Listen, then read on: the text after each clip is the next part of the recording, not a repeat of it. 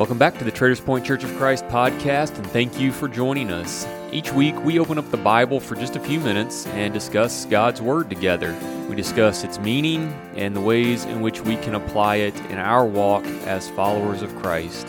If you'd like more information about the Traders Point Church of Christ, you can visit our website at traderspointchurch.org, and you can follow us on Facebook and YouTube as well. If you haven't yet subscribed to the podcast, please take just a second to do that so you can stay up to date on all of the content that's put out on this channel. Thanks again for joining us and enjoy today's conversation. Welcome and thank you once again for joining us for our study over the Gospel of Mark. We have been over the last nine weeks kind of working our way through the Gospel, kind of a chapter at a time. And uh, we'll continue to do that. We're going to look at Mark chapter 10. It's another kind of lengthy chapter, and there's a lot going on. And, and in the time that we have, uh, you know, in the 20 minute range, we're certainly not going to have the time to dive into every bit and piece, you know, that is found in Mark chapter 10. And so, as we have in the past, we'll encourage if you have an opportunity to, you know, to open up Mark 10 and read. It won't take you very long to read it, but you know, to kind of keep uh, track of where we are. But we'll talk about a few things, you know, kind of along the way. Things really begin to move very quickly mm-hmm. for Jesus. Yeah. You know, now, uh, uh well, uh, he has been moving very quickly, you know, uh, throughout the entirety of uh, this gospel, but towards the end, certainly towards crucifixion uh, which will be coming up in a few chapters. But you really start to feel it, you know, here in Mark chapter 10. So before we dive into that, John, why don't you kind of help us out a little bit, um, kind of where we've been, maybe a little bit on, you know, kind of the purpose that Mark has been, you know, kind of telling the story of Jesus mm-hmm. for us. And, and as we've made mention that, you know, Mark chapter 10 it, really uh, holds a lot of teaching from Jesus. We've seen a lot of miracles uh, yep. given to us. We'll see that at the very end of this chapter, mm-hmm. but really it is a chapter of teaching and pretty specific teaching, and certainly uh, heading in a specific direction. Yeah, I think you you hit on a lot of it. I mean, Mark chapter nine was a a challenging one for us to get through in that 15 to 20 minute range because of all that's in there. Um, but I think what we're finding is that's just kind of the case with all of these chapters because Jesus is doing so much. And everywhere he goes, there are so many people. That, that's one of the first things that Mark points out here at the uh, beginning of chapter 10 is just once again, he's just surrounded by multitudes of people. And it's like that everywhere he goes. And he is he is so compassionate and so caring that he gives his time to everyone that he comes in contact with and every opportunity that he has. And, you know, as a result of that, there's just a lot to record uh, and a lot uh, of, of interactions that Jesus is having here. We, we saw it in Mark chapter 9, Jesus taking a couple of his disciples up to the mountain where he was transfigured, and we see that interaction that takes place there in chapter 9. And of course, that was very intentional for those three men. There was a, a, a important purpose behind that for them. And so not only is he dedicating himself to the multitudes, but he's also trying, as that timeline begins to speed up, to prepare his disciples for the time in which he's going to be gone. And of course, Peter, James, and John are going to play a huge part in the continuing of the spread of the gospel after Jesus is gone. And so we see him doing both of those things, trying to prepare his apostles as well as give of himself and his time to all those that are around him. Yeah, you know, it's interesting as I was reading uh, this chapter again, you know, here in, in Mark chapter 10, there's, there's a lot going on. And, and again, we're not going to have time to dive into every piece of it. But I think there are a couple of interesting things that are happening, you know, here. it, it is a it's a chapter of heavy teaching. Yeah. I mean, there's no question about that. But I think, uh, you know, when you really kind of dig into it, I, I, think Jesus is really kind of combating a couple of different things. I, I think, you know, uh, well, and I think we'll talk about both of them. I, think number one, he, he's com- he's kind of combating kind of the religious culture a little mm-hmm. bit. And, uh, and, and trying to paint the picture that you know it's not about what man or even religious man thinks. It's always been about what God thinks, mm-hmm. and he'll and he'll use a specific teaching to kind of showcase that point. And then I think he follows that up with kind of uh, world culture, if you will. Uh, you know, just in, general, the, the struggles that man has pursuing riches. Yeah. Uh, that's just culturally no different, certainly today. And, and I think the uh, the way that man struggles with pride in a lot. Again, no no different today than than then, and so he's Yeah. kind of going to combat you know both of those. That first one we've talked about, I, I thought about in Matthew chapter 5, 6, and 7, it reminded me a little bit of how, you know, Jesus is kind of dealing with. You, have heard this said, you know, this is what's taught now, but th- this is really uh, the important part. This is what God wants. And, and he kind of goes and hits, you know, multiple different things along the way. And, and this is very similar to that. It's very specific teaching, and, and uh, the specific teaching is not to be lost. There's Right. points to be made about divorce uh, specifically here. Yep. But I think there's a big picture uh, piece here where you know he's making the point that this has been allowed, even religiously allowed, Mm-hmm. but from the very beginning, this is the what God thinks about it. So let's let's concern ourselves with what God thinks and not necessarily what man thinks. Yeah, you- you're absolutely right, and it's it's telling uh, the wording that's used in verse number two when the Pharisees asked this question: "Is it lawful for a man divorce to divorce his wife?" They were testing him, Right. And this is something that we've seen them do before. They're not necessarily interested in the right answer. They're not necessarily interested in getting a deeper understanding of what God has to say. They're they're trying to test Jesus. They're trying to find fault in him. They're trying to trap him in some way. But Jesus answers their question in a, in a very clear and very precise manner. And, and it's really important, I think, is, you know, you, you mentioned that there's a couple of, of different ways you can read this, both from the very specific response about divorce that Jesus is going to give, and then kind of the bigger picture part of this. But it's worth noting that by the end of verse number nine, as Jesus concludes what he has to say there, therefore, what God has joined together, let no man separate, he has answered their question. He has answered their question thoroughly and completely. And, and so, if our question is, is it lawful for a man to divorce his wife? Jesus answers that question in verses 5 through 9. And the answer is, what God has joined together, let no man separate. From the very beginning, God created man and woman to become one flesh as husband and wife, and they are not to be separated. That's the answer to their question. Now, we see in verse number 10 that there's going to be some follow up to that as he leaves that situation and goes into his a room with his disciples to talk, and he's going to expand on that a little bit. But the answer to that question is very clear and it's very simple and it's not complicated.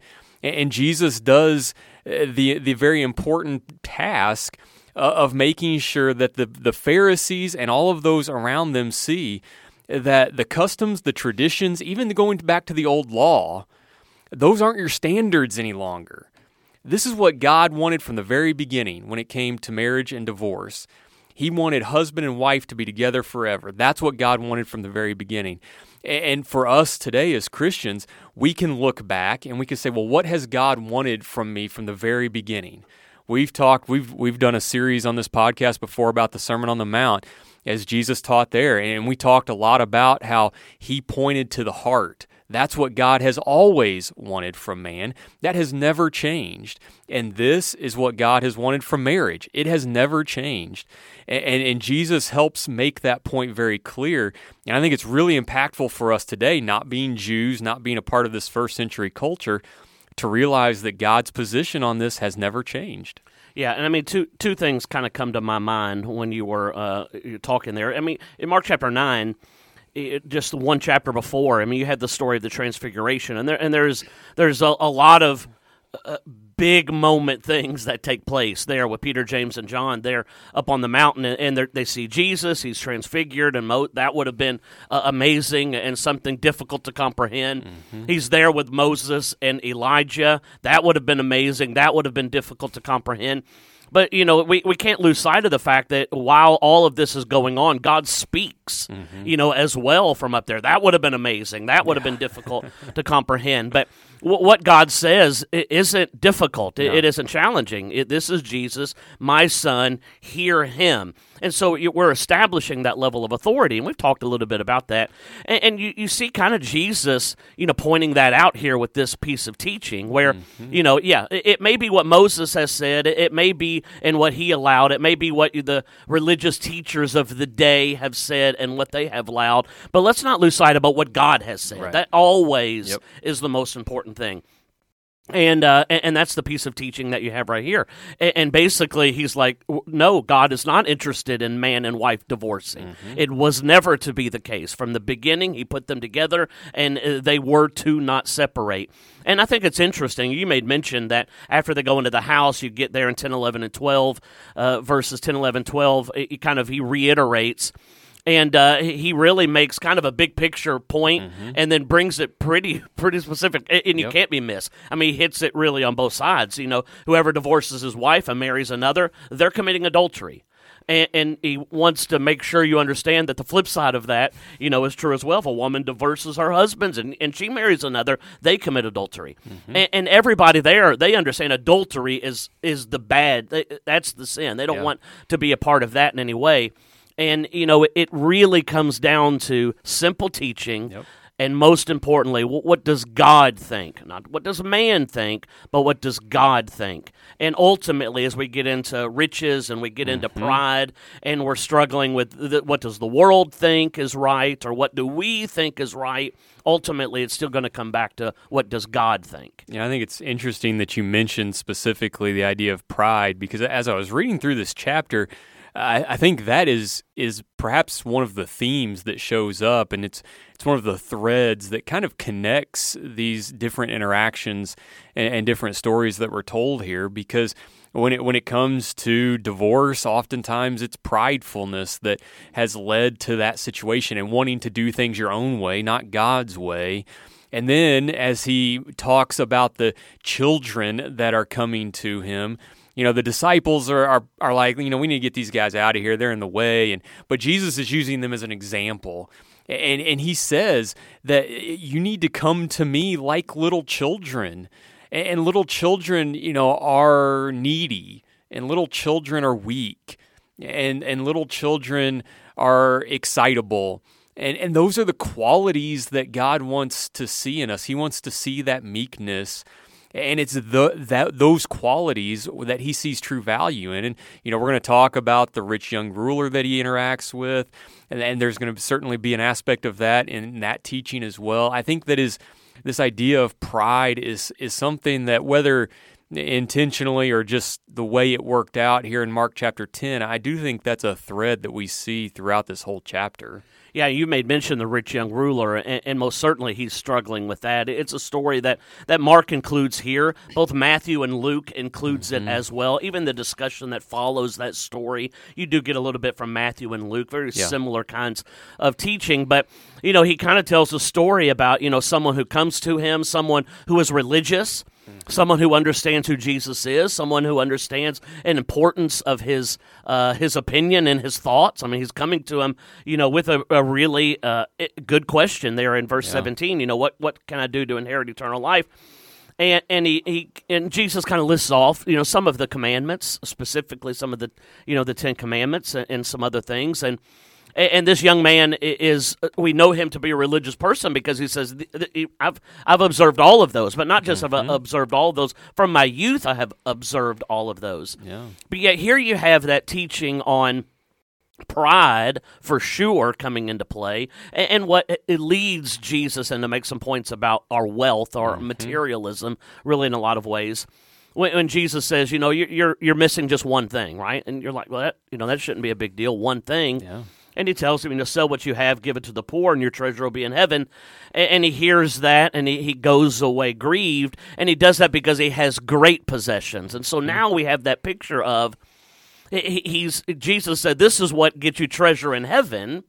But now he is valuing that treasure here higher than that. So he's yeah. not willing to give that up. And so his perspective certainly is off base. But I think you're right. It, it is his pride that is causing him a big problem. Now, Jesus will mm-hmm. use that and make a point about riches and wealth. Yep. But it, it is it, it's a sad commentary uh, that you see here and, and a sad story, really, that's shown to us but in reality, it is probably the vast majority of humanity mm-hmm. that really falls prey. Yeah. I think when you read verses 19 and 20, this rich young ruler was probably feeling pretty good about himself sure. right about that point in time.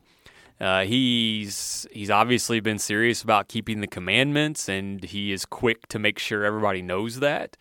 and he's feeling pretty good. And in all honesty, eh, he was probably hoping that that would be Jesus' answer when he asked the question, What do I need to do to inherit eternal life? Because if that's the answer, he's doing pretty good. He's in good shape. But then when Jesus comes back to him with uh, this request that he give all that he has away or sell it all to the poor or give it all to the poor, it, it really forces him to come to terms with, like you said, how much he truly values his desire to have eternal life. And, you know, it's interesting because selling all that we have and giving it to the poor, that's not a requirement of us to be righteous in any way. But Jesus here is using that as a measurement to test his faith. If he truly valued that and knows who Jesus is, and Jesus says, This is what I want you to do, he would have done it in a heartbeat. But to your point, it, it shined a spotlight on the fact that he valued those riches. He had his identity was in those riches here on earth more so than his desire for eternal life, and it led him to go away sorrowful. And he wasn't willing to part with those possessions, and so it's a good it's a good uh, litmus test for us not because it's a requirement that we live a destitute life in any way, but if we have a pridefulness to us uh, that brings us to desire these earthly possessions more than to desire eternal life in heaven, then we need to take a step back and realize that we've got some serious problems that we need to come to terms with. Otherwise, we're too going to go away sorrowful. Yeah, I think of the teaching that comes, you know, after that in verses 23 through 27. There's a phrase that's used.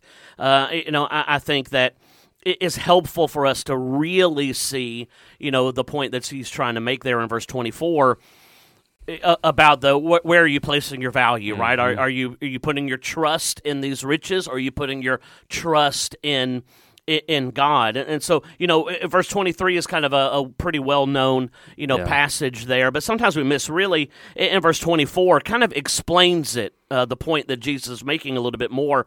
When he says there at the end of verse 24, how hard is it for those who trust in riches to enter the kingdom of God? And so he is he's given that dichotomy of are you trusting in God? Uh, that's where you need to be, or are you putting your trust in riches? It doesn't make a difference how many riches you have. Right. Because if you have riches, mm-hmm. but yet you put your trust in God, well, you're, as the point that he makes, people may think that that's a difficult thing, but with God, all things are possible. You're still, you know, in a pretty good, you're in a pretty good place. So it's not having or not having mm-hmm. riches, which is a subjective thing, anyways. But it is trusting in God versus trusting in those riches. That is what makes a difference. And, and if you put your trust in God, all things are possible with God. Mm-hmm. That's it's going back to that point we were just making about the consistency of Jesus' teaching about wanting the heart. And and where is your heart? Is it is it with Christ? Is it aligned with with him and, and what he wants you to be? Or is it grounded in the riches that this life offers? And that's really the, the test that we all have to continuously be measuring ourselves to because it's something that day in and day out we're going to be faced with that challenge of well where is our heart? Where where do we truly find value and identity? Is it in the riches of this life or or is it in eternal life that God offers to us? And it's something that that again regardless of how much we have we all have to come to terms with that. And that you know that that almost acts as a little bit of a break. It seems as if verse 32 you know they're on the road going to jerusalem. There's a little bit of a break that takes place it seems after this teaching. Not as big of a one necessarily i think as we get into chapter 11 uh, but clearly they're moving they're transitioning from this point. And we get into verse number 32 and it's really going to lead us then uh, to ultimately where chapter 11 will start in a little bit but they begin to change venues a little bit as now jesus for a third time tries to talk to his disciples about his impending death. And he's had limited success in getting that point across to them thus far. And so he's going to try a third time to do it. Yeah, and you know this time it, you know, it's interesting. I feel like he's been pretty straightforward about it. Certainly from Mark's perspective in in his gospel in the past, we've seen it already just recently in chapter nine. But it it. it it almost it can't get any more straightforward here. I mean, he almost he he, he kind of paints a timeline. Listen, verse thirty three. We're going up to Jerusalem. The Son of Man's going to be delivered to the chief priests and the scribes. They're going to condemn him to death. They're going to give him over to the Gentiles or the Romans. They're going to mock him. They're going to scourge him. They're going to spit on him, and they're going to kill him. And then the third day, he's going to rise again. I mean, it, it is a it's a bullet pointed Yeah, timeline yeah. of exactly what's going to take place. And you know, to your point, we're we're really on the road to that. I mean, we Yeah. are really, really making uh, a move in that direction. And, and so you do kind of have that break. Uh, you know, you know, before we're done here in Mark chapter ten, we've made mention of you know the, these big picture teachings that Jesus gives, and pride, you know, certainly is a big one. Well, there, beginning of verse thirty-five, another story pops up, and really pride, you know, comes to the front where you have James and John and they're in a discussion and, and uh, jesus becomes involved. I think it's interesting they, they come to jesus and they're like we want to ask you for what we want and jesus allows that. Yeah. now he probably knows where that discussion certainly Sure. is going but you know he, he allows that and, and what they're asking for in, in essence is a, is a selfish and a prideful thing. When we when we get i think showcasing uh, some understanding of who jesus is and the power and authority that he carries. But you know, basically, when we're in heaven, you know, I want to sit on one side and my brother, you know, sit on the other. And uh, you know, it's interesting the way Jesus kind of deals with that. You know, uh, of saying, "Listen, you you want to be like me. You want to have what I have. You want to be where I am." And he says, oh, okay, that that is going to be the case. Y- You can have what I have. You can go where I go. You can be what I be, what what I'm going to be. Uh, Basically, where he had just talked to them, Right. A- and he basically says, "Listen, if that's what you want, then that's what's going to happen." A- And basically tells them that the difficulty that I'm about to endure, e- even to death, that's a difficulty that you're going to endure as well. A- And you can certainly, you know, get into the Book of Acts and specifically with James. Pretty early on, uh, as the church is established, he is he's grabbed and killed pretty quickly, Yep. and uh, and we know the difficulties that John certainly had deep into his life uh, because of his relationship with Christ. Yeah, th- there is. This is an interesting interaction because th- there is there is a level of faith that's being shown here. You you pointed out the fact that I mean they do understand that that Jesus is the Messiah. He's the Son of God, and you know they they do recognize him and his authority and all of these things. And so there is an admirable quality to that, and there is a level of faith that is being shown. And even so, uh, that when they recognize or beca- Jesus explains to them how difficult this is going to be, they're still in it. They're still willing to do it. That's how, I mean, they respond in verse 39 We're able, let's go. And Jesus had already painted a pretty uh, terrifying picture of what the end was going to look like for him. And they're still willing. And so there is that level of faith that's being shown.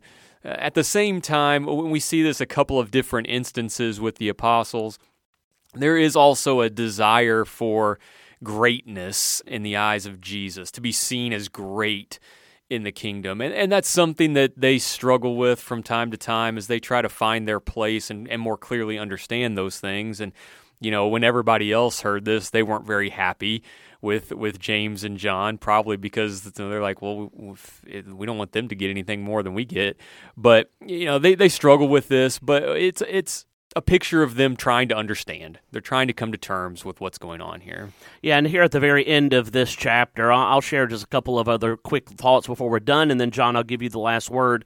But you know, here in Mark chapter ten, especially in verse forty-five, is again a pretty well-known and, pretty important verse of Jesus and, what he's all about. And for us, it is to be exemplified, right? His attitude of service. He didn't come to be served, but to serve and to give his life uh, for many. And ultimately, that for us is to be exemplified. That that level of attitude. That's what combats the pride, Right. Right? Is reaching out to others, not being uh, uh, looking to be served, but to serve, and focusing on God and then focusing on others. And then the little story that we get, you know, here at the very end, eh, you know, is called out, sh- certainly showcasing Jesus' power. We've seen that multiple times through the Gospel of Mark. But what's interesting about that is, I mean, the incredible level of faith here from Bartimaeus. I mean, he is he is screaming out at Jesus. People are trying to get him to calm down. He's screaming even more, and and, and Jesus awards and awards his faith, and, and Yeah. that really becomes an important piece here at the end. Yeah, I mean that's what Jesus wants from all of us is is faith, and you know it's it's such a simple thing to say, uh, but it really is. It's just showcasing the fullness of one giving themselves to Christ. And he recognizes that Jesus is his only hope to ever have sight is in Christ. And that's really where his faith is born. He, he recognizes his need for Christ. And that's where all of us need to be is recognizing our need for Christ, crying out to him and, and recognizing that he's the only one that can really help us in our time of need. Yep, there's no doubt. Well, we'll put the brakes here on Mark chapter 10. Again, we'll encourage you to, you know, read the chapter. We, we hit uh, bits and pieces along the way. There's a lot in there. Uh, so take some time and to read it for yourself. We appreciate you studying along with us this week. We look forward to Mark chapter 11 next week.